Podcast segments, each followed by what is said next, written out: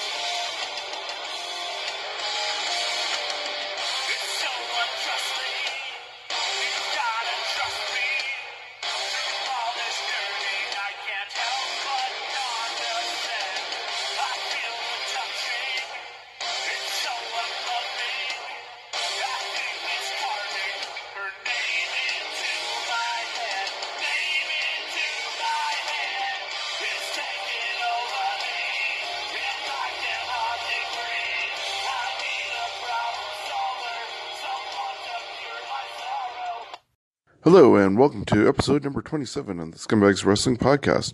My name is Sean, coming to you from London, Ontario, Canada. On this week's episode, we're going to look at the Canusa Classic happening next week, results from Impact Wrestling's Bound for Glory, and look forward to some WWE news along with the Evolution and Crown Jewel events. Whether you're joining me here on Spotify, Anchor, iTunes, Google Podcasts, or Stitcher, please make sure to subscribe and join us over on our Facebook page, Scumbags Wrestling and Scumbags Wrestling Podcast. We can be found on Twitter at Scumbags Canada and over on Instagram at Scumbags Wrestling. And if you happen to be around the London Comic Con next weekend, come and join me the, in the Wrestling Zone, and we can chat some wrestling and be a part of the Scumbags Wrestling Podcast. I'll be right back after these messages with the news you need to know involving Smash Wrestling.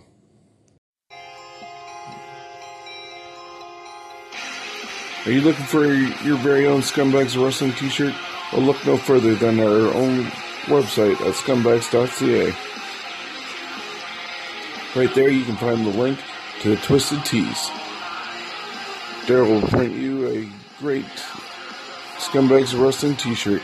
You can choose from either the original logo based on the Superstars Wrestling design or our other logo based on the Raw's War parody.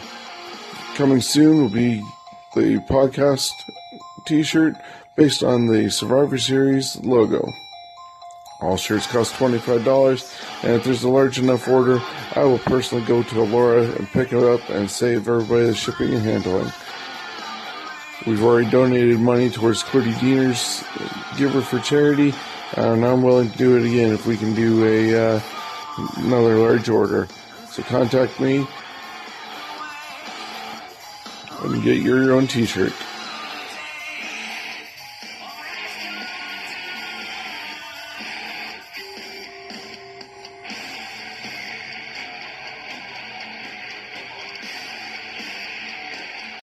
You're listening to Scumbags Podcast. It's your boy Aiden Prince. Welcome, fans, to your Smash Wrestling Report and this uh, episode. Last weekend was the big free show happening at the Rec Hall in Toronto.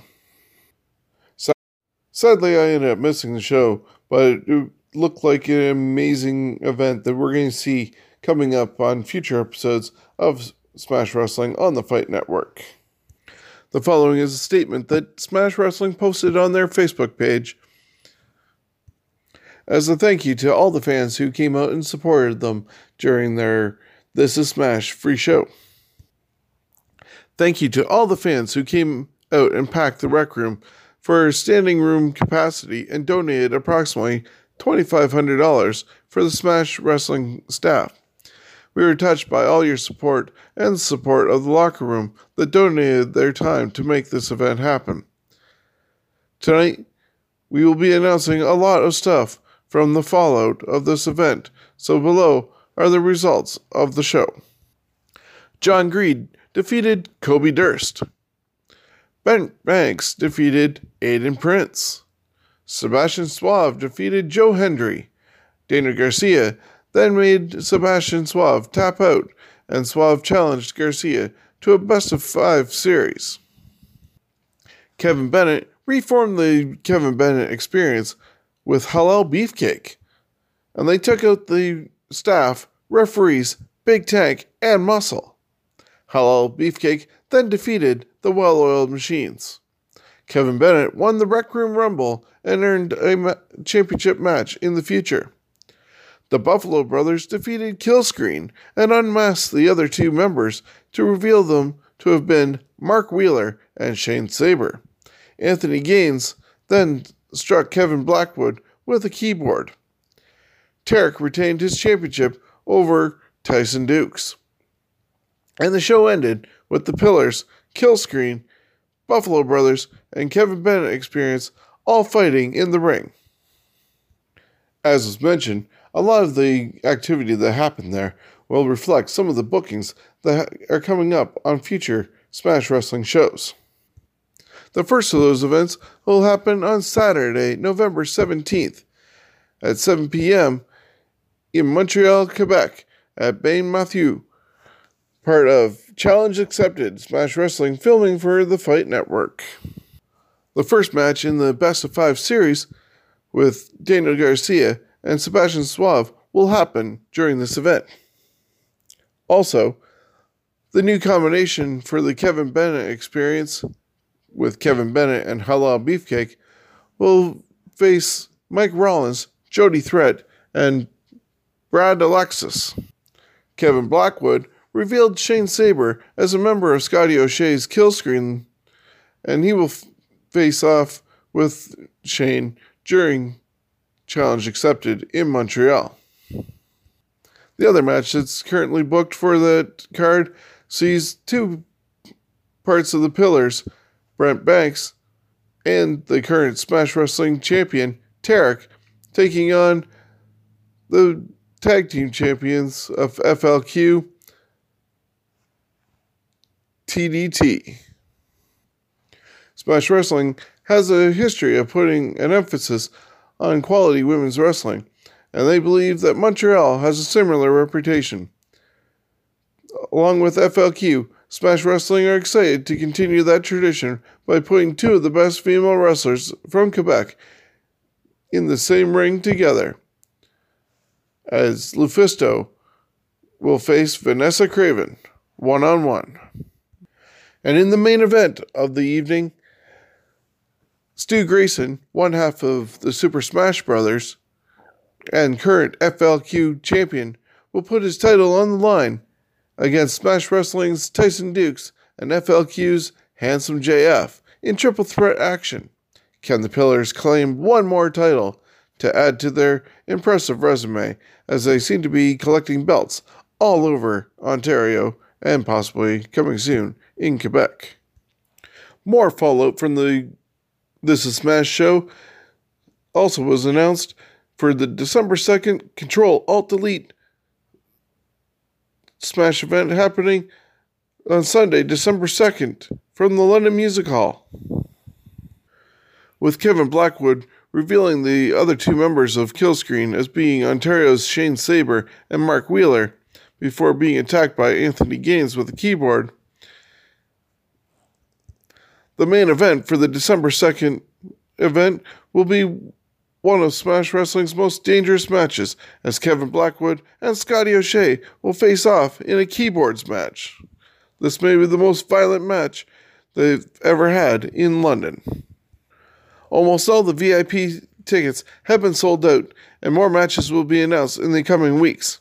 But remember, if you have a VIP ticket for Control Alt Delete December 2nd at the London Music Hall, you get reserved ringside seating, a collectible ticket, in ring photo with Tyson Dukes and Violet Lee, a one month free trial for Smash On Demand, and free entry to a VIP exclusive raffle draw.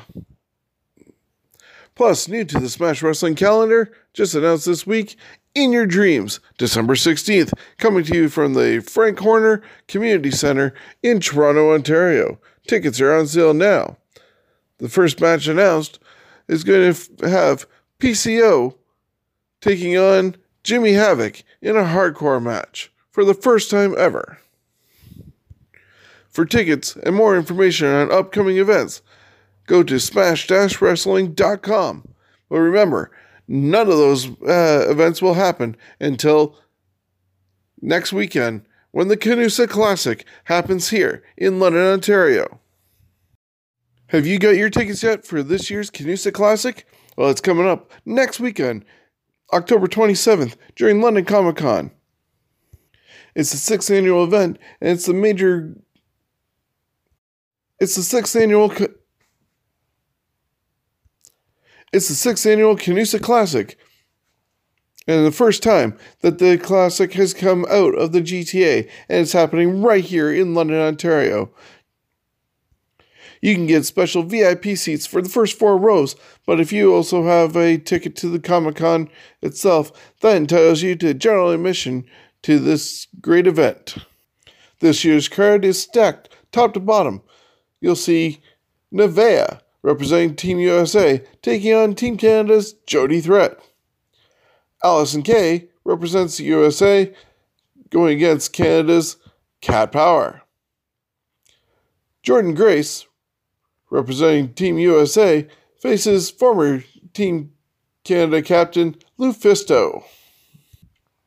Fresh off her recent appearance at the Mae Young Classic, Canada's Nicole Matthews takes on Jessica Havoc.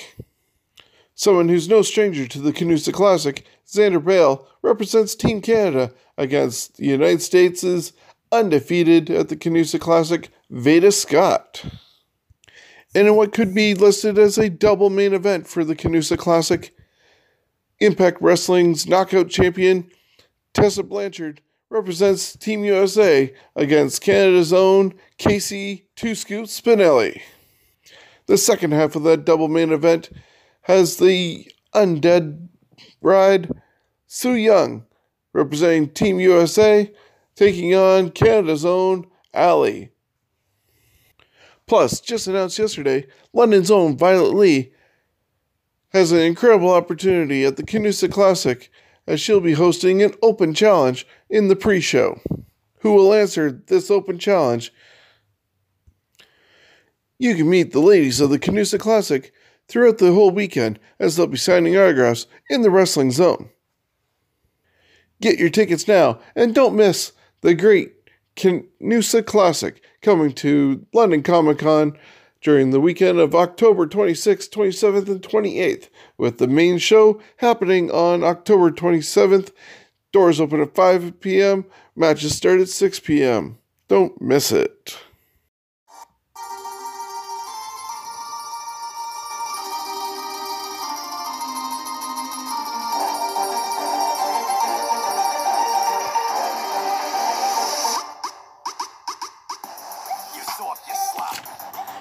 It's the best day of your life because the realest guy in the room is coming to the fifth annual London Comic Con.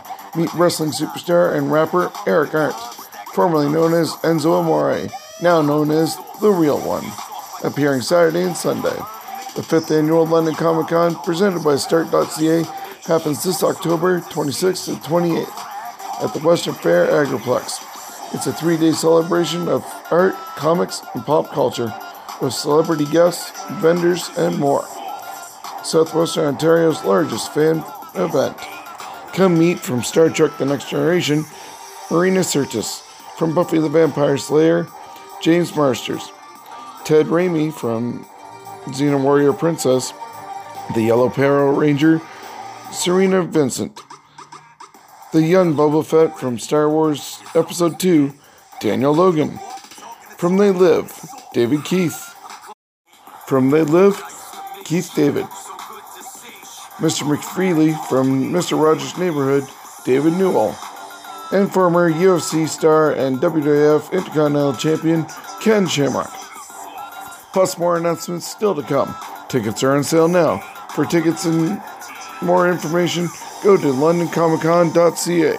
Thanks to super partners Start.ca, M&T Printing, Lens Mill Stores, Heroes Comics, Toboggan Brewing, Western Fair District, and media partners London's Best Rock FM 96, Classic Rock, Free 98.1, and Fanatics. London Comic Con, October 26th to 28th.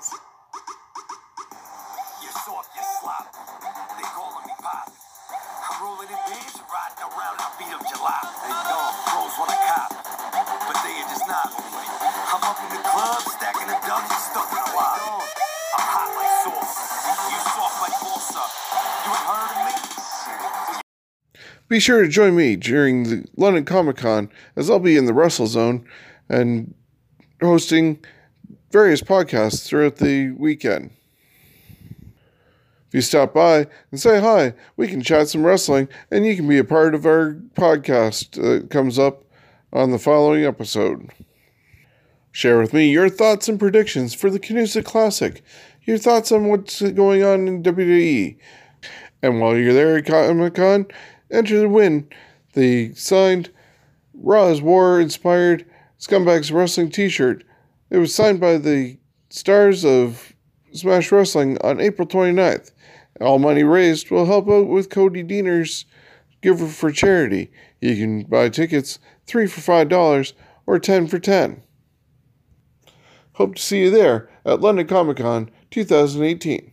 All weekend, October 26th, 27th, and 28th at the Western Fair Agriplex. And this just in.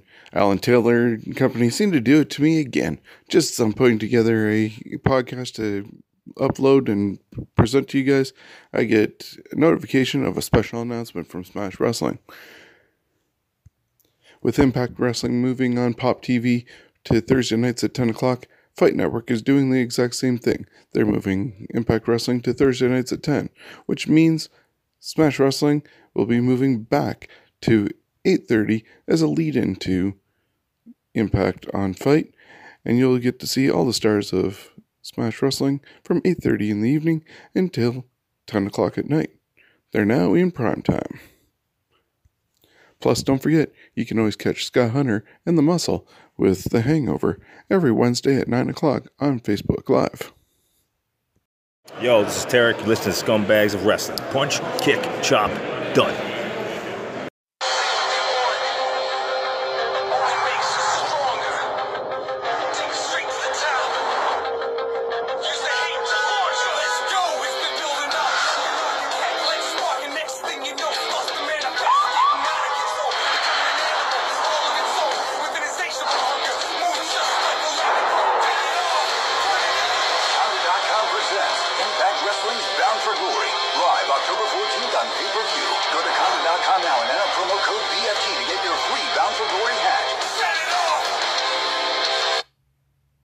This past weekend was Impact Wrestling's Bound for Glory pay per view, happening from New York City.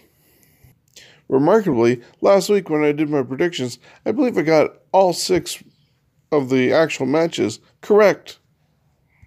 The event started off with Willie Mack and Rich Swann taking on Ethan Page and Matt Sydal. It was a nice, fun way to start off the pay per view with then Rich Swann and Willie Mack picking up the victory. They then hyped up the crowd and even presented two seats, courtesy of their sponsors, Comda.com, with upgrade to the front row for the loudest fans. They chose a couple fans and moved them up to the front. Not sure if this is the sort of thing you want to see actually on your pay per view. This could have been done uh, while the backstage segment was done or something. It just seemed really odd to be doing on a actual pay per view. Up next was Eli Drake's ch- open challenge for anybody from New York to step up and face him. With it being that early in the evening, there was no way that it was going to be wasted on somebody like Chris Jericho or even Bully Ray showing up to face off with Eli Drake. So instead, we got, as expected, somewhat of a comedy segment where James Ellsworth, of all people, who doesn't even live in New York, came out and accepted the challenge. When questioned about the fact that he didn't live in New York, he happened to mention that he had a girlfriend at one time, well, at least hung out with a girl and lived in her basement, and she was from Staten Island. So that was close enough for him, and that's why he was there to accept the challenge. Eli Drake ended up slapping around Ellsworth and picked up the quick victory.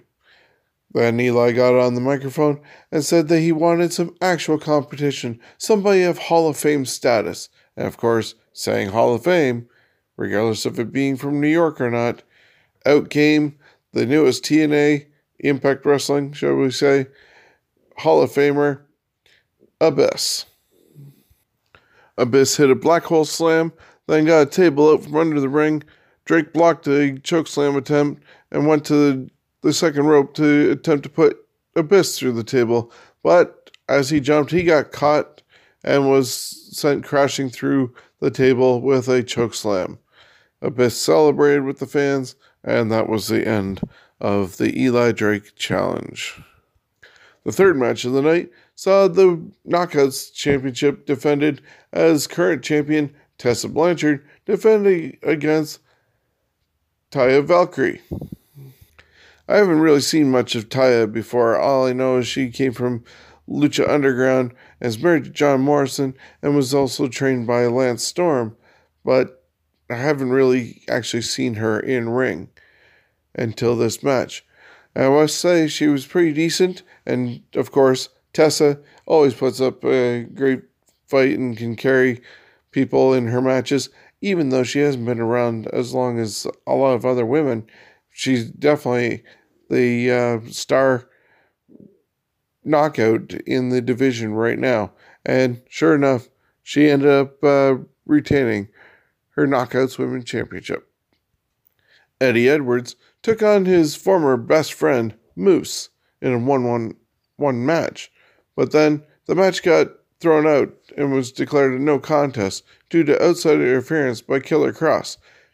Tommy Dreamer came to save Eddie, and Dreamer challenged the heels to make it a tag team match. So, in this tornado tag team match, with a lot of hardcore elements, including obviously a kendo stick, Kenny the kendo stick, Eddie rolled Moose up for the victory. Moose and Kross then destroyed Edwards on the outside. This match just seemed like a way of getting Tommy Dreamer somehow out there and involved because with the ending of still Edwards defeating Moose, it didn't protect Moose at all and kind of made it useless to have Kross and Dreamer out there, except for to add with the melee and violence that those four could do. But when the original matchup of Edwards and Moose are involved with the actual ending of the match, it didn't do any justice having the other two put into it. Continuing with Sami Callihan and Pentagon's feud, this time they added more people as OVE teamed up with Callihan to face off against Pentagon, Fénix, and the X Division champion Brian Cage. This match, as expected, was a brawl between all six men and went all over the ringside area. Not that there was too much ringside area to be dealt with, but Brian Cage is definitely one heck of a beast and just loved tossing people around. The ending came when Cage wouldn't go down to a couple of super kicks, and then OVE and Callihan dealt at least 13 super kicks to Brian Cage, followed by a power driver to get the uh, win for Callihan and OVE. Hopefully, this spells the end of everything going on with P- Pentagon and Sami Callihan, and Callihan can move forward, maybe even to a main event spot, and be considered a number one contender for the Impact Wrestling Championship. In a concrete jungle match, they ended up removing all the turnbuckle pads. They removed the one inch foam pad that is between the boards and the canvas, plus the canvas from the ring. And it was a handicap match, two on three, as Konnan had been taken out earlier in the night. So LAX had to go against the OGs three on two. I really don't know who came up with this ingenious plan of taking off the ring apron and the foam padding because the exposed wood uh, planks that were there were all loose and made it almost impossible to see these guys wrestle on them, let alone slam each other on them. They were coming out of place. The referee was trying to get them back sitting down. Tables were involved. Konnan finally actually recovered, came out with possibly a sock that had a cue ball in it and whacked uh, the members of the OGs before his guys recovered and ended up getting the victory over the OGs. So, because they needed time to put the ring back together for the main event, it was time for Allie to take a venture into the undead realm. And Allie met up with James Mitchell as he promised, who opened up the coffin and allowed Allie to go into the realm. He warned her, though, had she had seen her soul, which he had sold to him, to just keep walking by because her only thing that she was there to do was rescue her friend Kiera Hogan. They obviously took a lot of inspiration from Matt Hardy and his Broken Universe, along with probably some uh, Lucha Underground uh, aspects with how they film everything and make it try to look like a movie. Allie had been told that Kiera was up above in the chapel area and she had to make her way all the way through the building to get to where Kiera was resting in a coffin. So Allie went in, armed with a hatchet, and made her way through the undead realm, where she was attacked by a few different bridesmaids, which she ended up disposing of, including some uh, blood splattering onto the uh, camera and even onto Allie. When Allie finally made it to the chapel area where Kiera was resting, she was attacked by Su Yung, and the two fought back and forth. Su even got out a uh, larger axe, and they battled. And it wasn't until Allie ended up hitting Su Yung in the neck with a hatchet that she was able to finally get access to her friend Kiera Hogan. Allie quickly rescued Kiera and made their way back to the coffin to get back to the real world. Unfortunately, when they arrived at the coffin, they couldn't get out, as James Mitchell had warned her since she didn't really read any fine print and sign anything and agreed to do whatever he said just so she could get in there.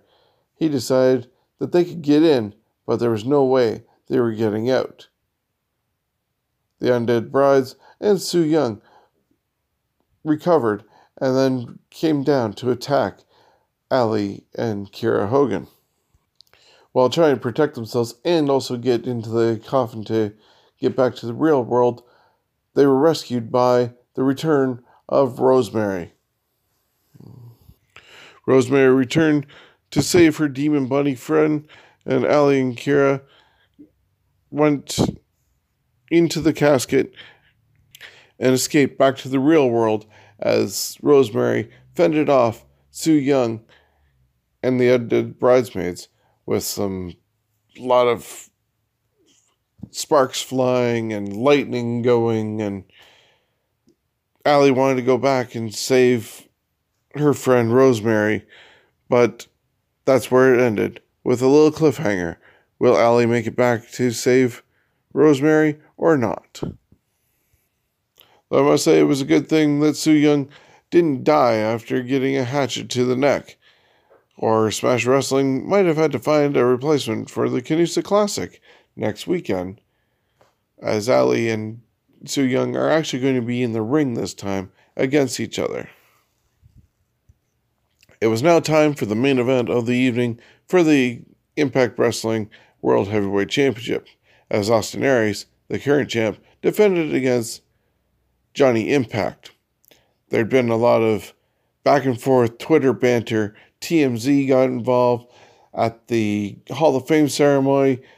Austin Aries addressed what was going on and nearly started a brawl between him and Impact that had to be broken up as part of the Hall of Fame, which kind of put a black eye on the event. Aries laid it all on the table, and he said that he'll even have Moose and Kross by his side if Taya would come down with Johnny Impact. They all agreed, and everybody was at ringside for this event. Impact used a lot of his parkour arsenal, and both men viciously fought back and forth for the prestigious title. It wasn't until the ending when Austin ended up hitting Taya on the outside. Accidentally, of course, but he didn't care either way. But this infuriated Impact, and he quickly went after Aries, got him back into the ring, hit Starship Pain, and ended up winning the Impact Wrestling World Heavyweight Championship. Unfortunately, at the same time, there's some controversy, which may or may not be purposely done because this is Impact and they want to try and get as many uh, eyes on the product as possible. But Aries didn't end up selling the finisher. He took the pinfall, got up quickly, pointed over at Don Callis and Josh Matthews, yelled up to the balcony at them, left the ringside area, flipped everybody off, and then left. Reports later on indicated that apparently his contract with Impact is up and he was not at the recent tapings. This seems kind of odd that they would do something like this if it was scripted and eventually Aries comes back. But if it's real, it's a lot out of Aries, unlike his character uh, in real life, because he's usually very professional. So if it was a legit shoot, something major must have happened uh, for him to do something like that, or Impact got what they wanted, and have people talking about is this real? Isn't it real?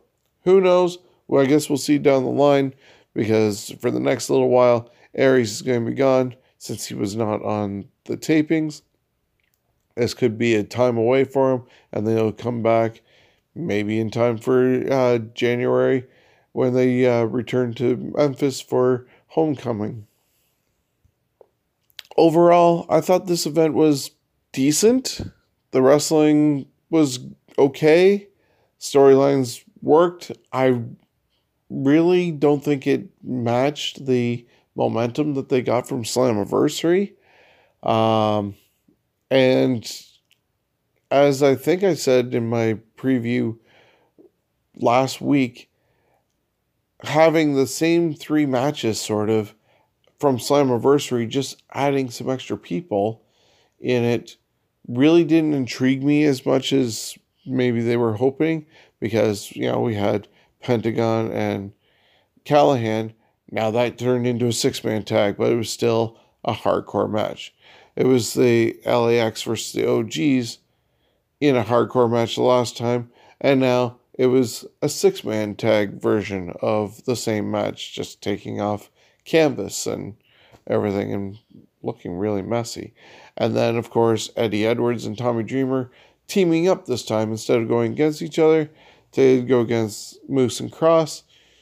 It was the same matches. It was three hardcore matches in a row, and I don't think they even reached the same violence that they had at Slammiversary, which is what got them the spark to begin with. So, with that said, the best matches I thought were the world title match and the uh, women's knockouts title match. Can only imagine what's going to happen in the future. over the next coming weeks with some uh, TV tapings and what happens going into Homecoming, their next pay per view offering.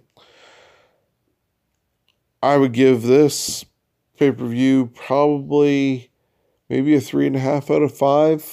That didn't intrigue me as much, as I said, as Slammiversary did. And it may or may not have helped their momentum going forward. Coming up tomorrow night is the continued revival of the NWA. As started with the 10 Pounds of Gold segments on YouTube, in celebration of the 70th anniversary of the NWA, Billy Corgan is presenting a special pay per view in honor of this milestone. The main event for the evening will be a rematch from the All In pay per view as Nick Aldis tries to reclaim the NWA World Heavyweight Championship against Cody Rhodes in a best 203 falls match. The NWA also revealed a new North American championship that looks like the map of the United States as the faceplate of this new title. There will be an eight man mini tournament to declare the winner of this new title. In Group A, Willie Mack will face Jay Bradley, Mike Parrow, and Ricky Starks. The winner of that four way will meet the winner of Sam Shaw, Colt Cabana, Scorpio Sky, and Sammy Guevara. Also on the card is Tim Storm versus Pretty Peter Avalon, and the NWA Women's Champion Jazz defends against Penelope Ford. Crimson and Jax Dane with Road Warrior Animal will have an open challenge. Laredo Kid versus Barrett Brown and former NWA champions Jeff Jarrett, Blue Demon Jr., Tim Storm, and Dory Funk Jr. will all be in attendance for this event. The NWA 70th anniversary show takes place this coming Sunday, October 21st, in Nashville, Tennessee, and can be streamed live from the FITE TV app. SE Scoops is reporting rumors that Chris Jericho and Jim Ross are working with billionaire family, the Khan family of Jacksonville Jaguars ownership, to start their own promotion. Jericho has denied these rumors in a recent tweet on Twitter.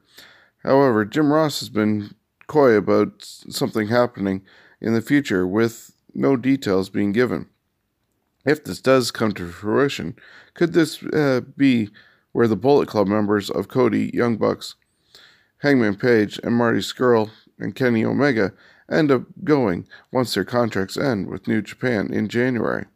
Famous lawyer Barry Bloom has also been involved with the rumors of this deal happening along with AXS TV as being the possible home for this new show. Timeline for this coming together could be between 12 and 16 months, however, with not knowing what's going to happen.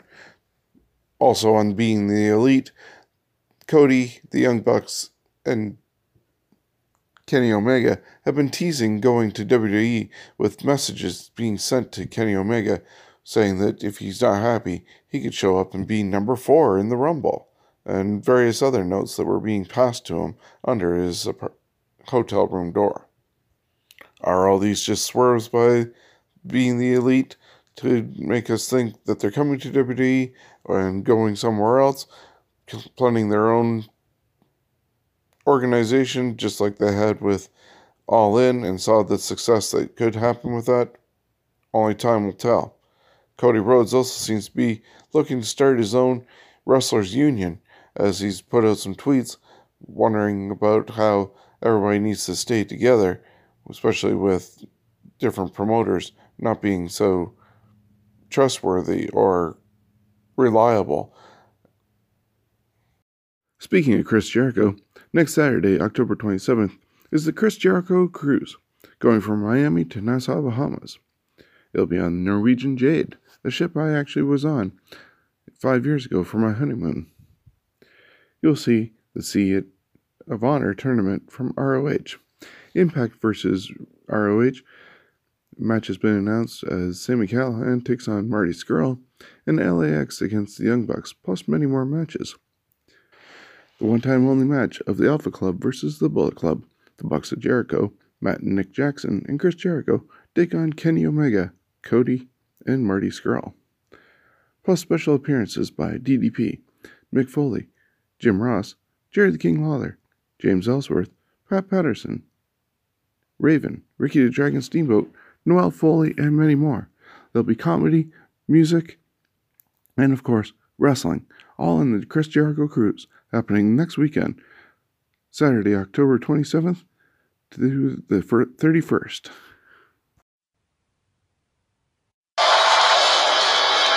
Proud to announce Chris Jericho's Rock and Wrestling Rager at Sea, leaving from Miami, Florida, October 27th to October 31st, 2018.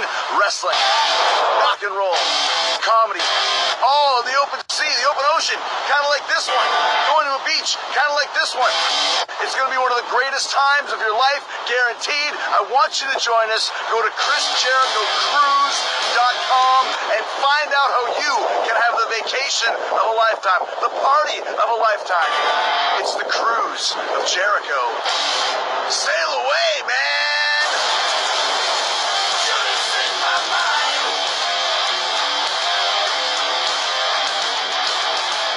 ChrisJerichoCruise.com. We'll see you then.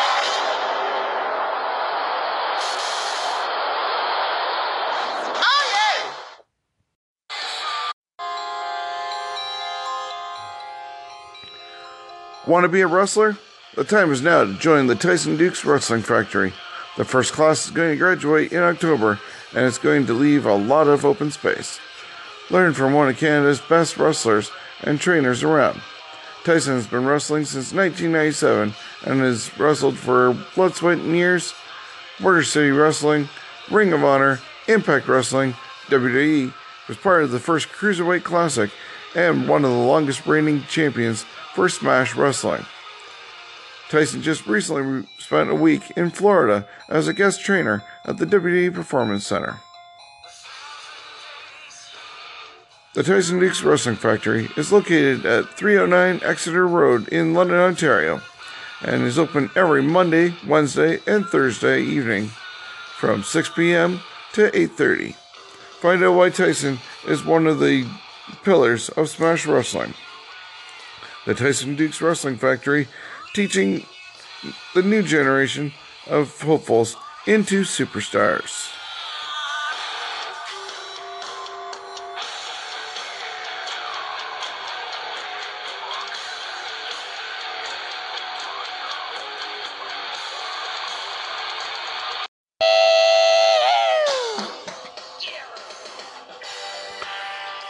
Hey, wrestling fans and scumbags, it's time to support Cody Deaner and his Giver for Charity event. October is National Bully Prevention Month, and he's been partnered with Fear the Fighter and sold their merchandise with proceeds going to their campaign to put bully kids in self defense classes. He's personally going to pick these kids as he's heard stories from their parents and going to help them fight back. We here at the Scumbags Wrestling uh, always enjoy helping out Cody whenever we can, and this month is no different. We're going to be selling the raffle tickets again for the shirt that was autographed at the April 29th Smash Wrestling event at the London Music Hall. It was signed by all the talent that were on hand, and we're going to raffle that off and do the draw uh, on October 28th at the end of London Comic Con. Tickets are just three for five dollars or ten for ten dollars. And you can uh, reach out to me at the scumbags wrestling website at scumbags.ca over on our facebook page or email me at scumbagswrestling at gmail.com all tickets sold and 100% of the proceeds are going to go to cody deaner and his giver for charity event. Let's help national bully prevention month and get these kids the help they need. I'm sure all of us at one point or another have been bullied or know somebody who has been. So get your tickets today and support Cody Deaner and this great cause.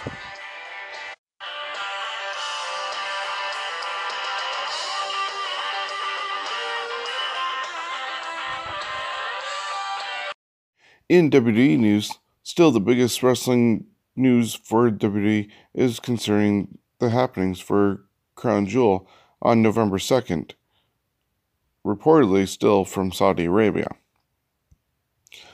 Saudi government just recently admitted that Washington Journal reporter Jamal Khashoggi had indeed been murdered after entering the Saudi consulate after a fight, and 18 suspects were taken into custody, and top officials have been fired. The new question is where does this new information put the WWE in their huge contract with the Saudi government? They said that they were monitoring the situation. They also seemed to ignore and avoid mentioning Saudi Arabia when they made mention of the Crown Jewel event. Fans still booed when Crown Jewel was talked about. I wonder if uh, that was due to allowing them a chance to come up with another plan since they said they were monitoring what was going on. And if they need to actually pull out of the event and find some sort of moral clause to move forward and go somewhere else they now have footage still that they can promote crown jewel without having to edit out where it's located. And they can continue with their original plans for the event especially with the three way match for the Universal title, the Legends tag team match with DX and the Brothers of Destruction, and the world title match with AJ and Daniel Bryan.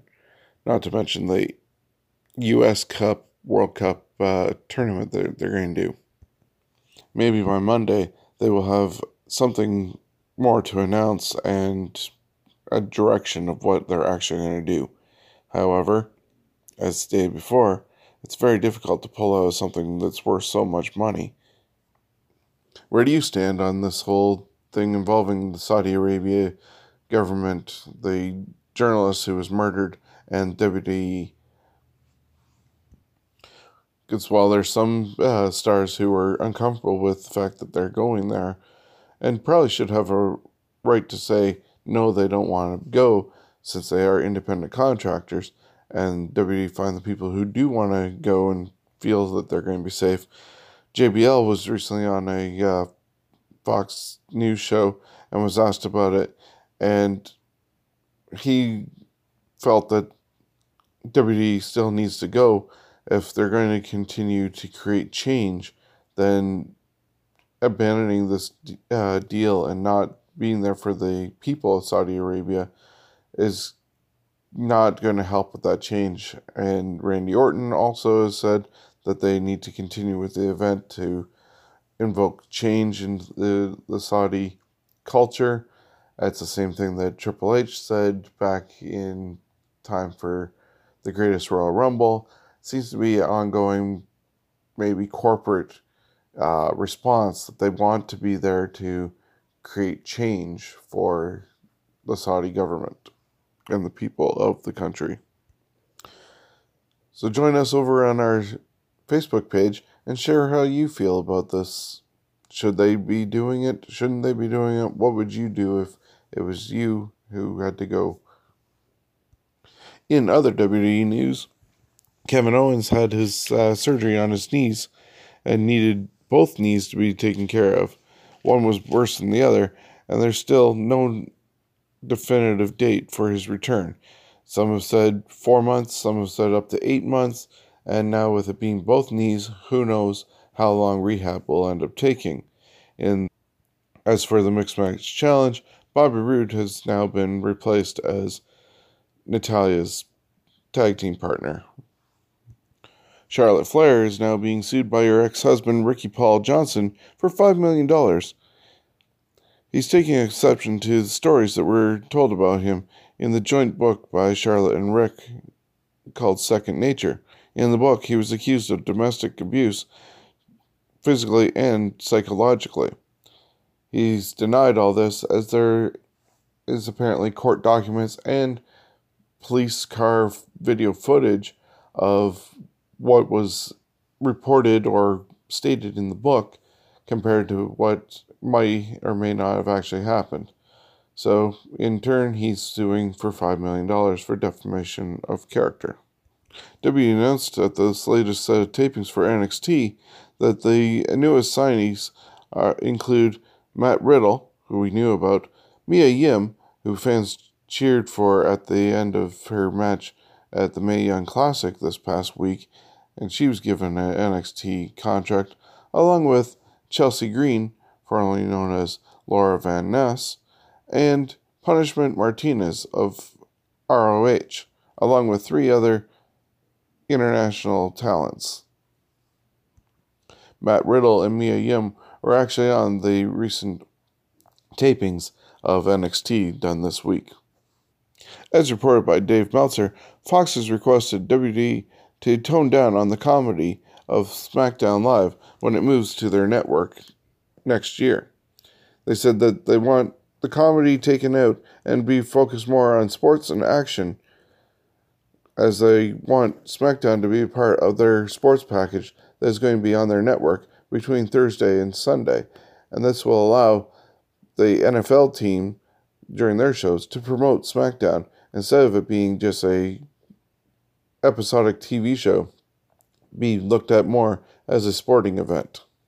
We'll have to see what actually happens when they do move over to the Fox network and what changes will happen to SmackDown to reflect this possible request by Fox. Highlights from this week's TV shows eh, on WWE include Raw, with the show basically dominated by The Shield and Dogs of War. Seth Rollins beat Drew McIntyre by countout to be a member of the World Cup tournament. Dolph Ziggler beat Dean Ambrose to enter the World Cup as the final representative of Raw. From there, all six then fought again in a six man tag team match where they had teased a lot of tension between the Shield going into the match, and it turned out to be the Dogs of War who had the most heat on each other, as Braun Strowman was ordering Dolph Ziggler not to screw up again. Yet, yes, again, Dolph Ziggler took the pin, and Drew McIntyre accidentally hit a Claymore kick during the match on Braun Strowman, but when everything was all said and done, Braun Strowman turned on Dolph Ziggler hitting him with a power slam, but only to turn around and get hit with another claymore from Drew McIntyre, this time purposely sent to him. Sasha Banks ended up returning and teamed with Bayley and Natalya to take on the Riot Squad. And one of the other highlights included the interview segment, or showdown segment, shall I say, with Ronda Rousey and the Bella twins. The Bellas boasted about being the divas and making the word diva sound prestigious. And that obviously continues to put them in a heel position where the word diva, especially related to wrestling in ring action, is sort of a dirty word now that they want to have the evolution of the woman and being women's titles, no longer divas titles. Ronda boasted that she had broken down doors in everything that she's ever done, and then zinged Nikki with the ultimate, the only door you ever knocked down, Nikki, was the door to John Cena's bedroom, and he tossed you right out of it. Some people on social media and in other podcasts I've listened to have questioned why WWE would go this route of somewhat slut shaming Nikki Bella after all the things that they've done to build up the women as being legitimate talent as opposed to leeching off the men that have preceded them, or in this case, of the Bellas, in the men that they had relationships with. I think it works just fine, as it's not necessarily slut shaming Nikki, it's more putting that division between women wrestlers, such as Ronda Rousey and Charlotte and Becky, Sasha, the four horsewomen of uh, WWE, and all the other women who want to actually wrestle, as opposed to the Divas era of Nikki and Brie Bella, along with everybody who came before them, where there was bra and panties matches. It definitely puts that line between the two eras, and does what WWE wants to do and tries to legitimize the way the women are dealt with now. And if they're going to try and have the Bellas as heels, you got to kind of diminish them to where, well, a lot of us pretty much think that they are useless divas who should not be in the ring. Overall, it was a pretty good segment and got the point across. And if it did anything to help spike some sales for Evolution coming up on October 28th, then it was a really good uh, promotion. Over on SmackDown, it was the thousandth episode that was highly hyped up and anticipated, which actually did beat Raw in the ratings war. Maybe it was because of the hype. Who knows? The show started off with the return of Truth TV, and Truth made it seem as though they've been on for years, and Carmella gave him a sad realization that they got canceled after one episode, even though I guess they got brought back to, for this week's episode as maybe a nostalgia act. And so then Stephanie McMahon, Shane McMahon, and Vince were all part of that first segment, which ended in a dance break. There was a good uh, tag team match with AJ Styles and Daniel Bryan teaming up against the Usos. Of course, in typical WWE fashion, there was some miscommunication between the champion and challenger for the upcoming match, and the Usos were able to win. There was a ton of cameos of former general managers, and then Evolution came out for their first time ever on SmackDown, which kind of was weird, even though, of course, they were in Dave Batista's hometown, so might have explained why they were doing it. But other than that, there was no real need for Evolution of Ric Flair, Triple H, Randy Orton, and Batista because they were a Raw faction, even though also Triple H, Randy, and Batista had singles runs while on SmackDown. The four guys joked around a bit. There was references to Ric Flair keeping his penis in his pants, and the highlight of it basically came when Batista got his chance to speak, and he praised everything that Triple H has done and how he's done everything and there is to do in wrestling, except beat Batista that gave a little bit of a tense moment. They looked at each other, stared at each other down, and sort of sowed the seeds for a potential dream match that Batista has wanted for a long time to go against Triple H in one final run. There was a very quick match with The Miz and Rusev to determine another entrant into the uh, Crown Jewel World Cup tournament, and that ended quickly with a interference from Aiden English, allowing The Miz to get the victory and advance to the tournament.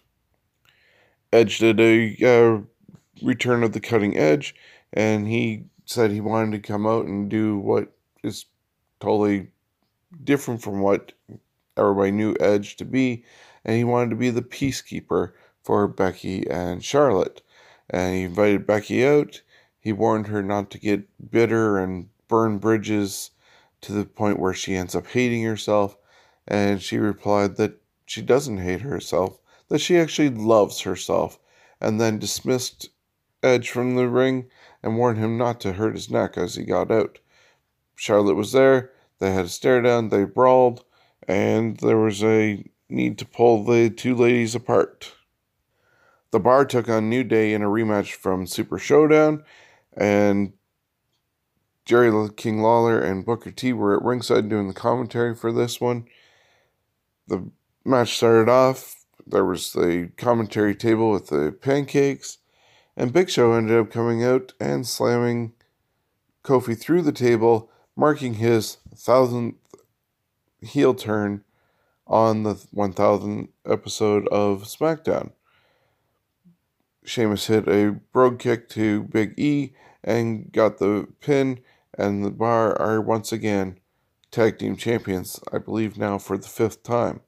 Big Show and the Bar all stood in the center ring, holding each other's arms up in victory. Rey Mysterio took on U.S. champion Shinsuke Nakamura in a match that didn't seem to click too well with each other. probably because it was their first time facing each other uh, in the ring. But in the end, Rey Mysterio hit 619, dropped the dime, and he is now part of the WWE World Cup at Crown Jewel as the eighth and final member of what now doesn't seem like a World Cup, as all eight participants for it are American. So instead of being a World Cup, they should just change it to a U.S. Cup. The Undertaker ended the uh, show with a very long entrance and only a very short speech warning DX that at Crown Jewel they will rest in peace. And so that was the 1000th episode of SmackDown, marking it as the second longest running television show in television history, right behind Monday Night Raw. Wednesday was a big day for WWE as they officially launched the NXT UK uh, show that debuted on the network. It airs at 8 p.m. in the UK, which is about 3 p.m. here in Ontario, and always always available on demand on the WWE Network. It started off with Joe Coffey versus Mark Andrews. Mustache Mountain had a talk with the fans and boasted about the ta- uh, upcoming tag team titles, which were later on revealed. Dave Mastiff had a squash with Sid Scala. Toni Storm faced off against Nina Samuels, and in a really great main event with Johnny Saint at ringside, Noam Dar challenged Pete Dunne for the UK Championship. Unfortunately, he came up short, but Pete Dunne, in a really great match, still is your UK NXT champion. Over on 205 Live, Akira Tozawa and Drew Gulak ended in a no contest with interference from Jack Gallagher and Brian Kendrick. Tony Nese won a five way match to become a number one contender with a victory over Cedric Alexander, TJP, Gran Metalik, and Lio Rush. Over on NXT, the War Raiders defeated Undisputed Era by disqualification when Bobby Fish returned and laid out the War Raiders with chair shots. Bobby Fish has obviously been cleared for wrestling, and he'll team with the rest of Undisputed Era to take on the War Raiders, Ricochet, and Pete Dunne in this year's War Games next month in Los Angeles. Shayna Baszler beat Britt Baker by ref stoppage. Oney Lorcan and Danny Burch defeated Tian Bing and Rocky in tag team action, and Aleister Black interrupted a match between Nikki Cross and Bianca Belair as he was looking for the answers that Nikki Cross seemed to have of who took him out. Nikki ended up crawling across the ring and whispered in his ear the person who took him out of action. When will we find out what happened? Who knows, but bound to be soon, as the latest episodes were taped just this past week in Orlando. And finally, with the Mae Young Classic, the semifinals are now set with Meiko Satomura, Io Shirai, Rhea Ripley, and Toni Storm all advancing to the semifinals, with the finals happening at Evolution. Storm beat Mia Yim, and Mia got the same chant as Cedric Alexander did at the CWC, and she earned herself an NXT contract from Triple H. Ripley won her match by stoppage when Tegan Knox suffered a huge knee injury that tore almost everything that's inside her knee, and she had to have surgery. Next week, we'll find out who's moving on to the finals and going to Evolution. Next Sunday, October 28th, live from the Nassau Veterans Memorial Coliseum in Uniondale, New York, comes the first ever all women's WWE pay per view on the WWE Network Evolution.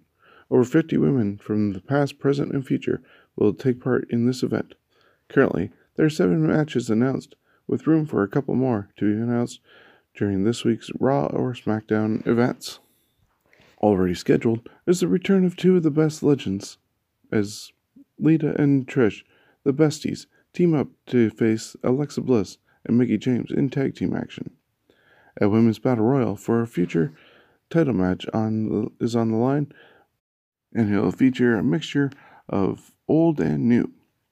Currently scheduled are Alicia Fox, Alundra Blaze, Asuka, Billie Kay, Carmella, Dana Brooke, Ember Moon, Ivory, Kelly Kelly, Lana, Mandy Rose, Maria Kanellis, Michelle McCool, Molly Holly, Naomi, Nia Jax, Peyton Royce, Sonya Deville, Tamina, Torrie Wilson, and probably more to be added in the next week, representing NXT both US and UK.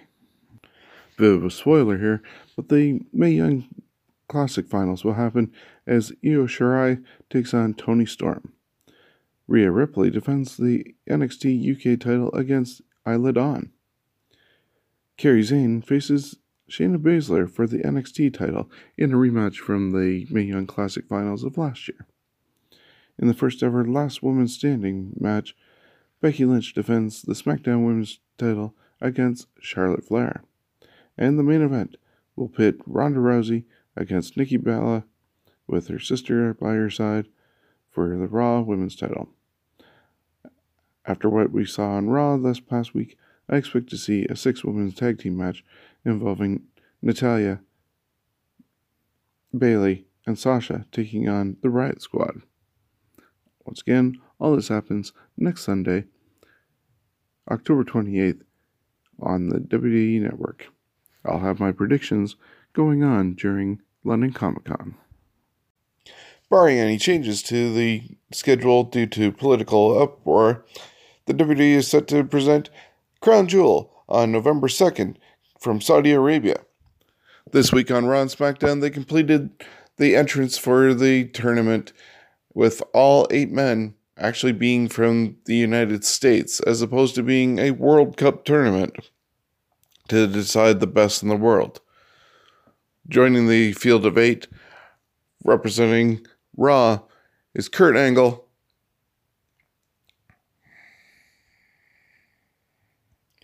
Representing the Raw side of things is John Cena, Kurt Angle, Seth Rollins, and Dolph Ziggler. Over on SmackDown, they're represented by Randy Orton, Jeff Hardy, The Miz, and the returning Rey Mysterio Jr. All this will happen as part of the tournament, and then in between those matches and rounds will be the other matches that have been announced, including the return of Shawn Michaels as he teams with Triple H and reforms DX to take on the Brothers of Destruction as part of the fallout from WWE Super Show in Australia. Also, thanks to results of Super Show, Daniel Bryan will challenge AJ Styles for the WWE Championship. Plus, the main event will be for the Universal title, Roman Reigns defending against Brock Lesnar and Braun Strowman, with Brock getting his rematch and Braun getting his somewhat rematch from the interference that happened at SummerSlam. More na- announcements could be made in the coming weeks as political uproar is bound to have an effect on what WWE does unless they stay with what their deal is and go with the money and not break their contract with the Saudi government. Only time will tell, but there's still a few weeks between now and November 2nd or just under two weeks, shall I say, and things could change quickly. Thank you for joining me this week on the Scumbags Wrestling Podcast. Be sure to tune in tomorrow when I post a time warp throwback to the first CANUSA Classic of 2013. I'll review everything that happened and give my opinions on what went on, along with preview, once again, of the CANUSA Classic happening next week. So, once again, thank you for joining me. Be sure to subscribe whether you're listening to us on Spotify, iTunes, Google, or Stitcher. And check us out over on Twitter at Scumbags Canada, over on Twitch, Instagram, and our pages over on, on Facebook, the Scumbags Wrestling and the Scumbags Wrestling Podcast. We look forward to seeing you at Comic Con next weekend. Thanks again to Kill Effect for providing our soundtrack to our opening and closing. Ladies and gentlemen, this is Brent Money Banks, and you are listening to Scumbags of Wrestling. Scumbags is money. Granted, I understand it's essentially the same unappreciative crowd full of scumbags from last night.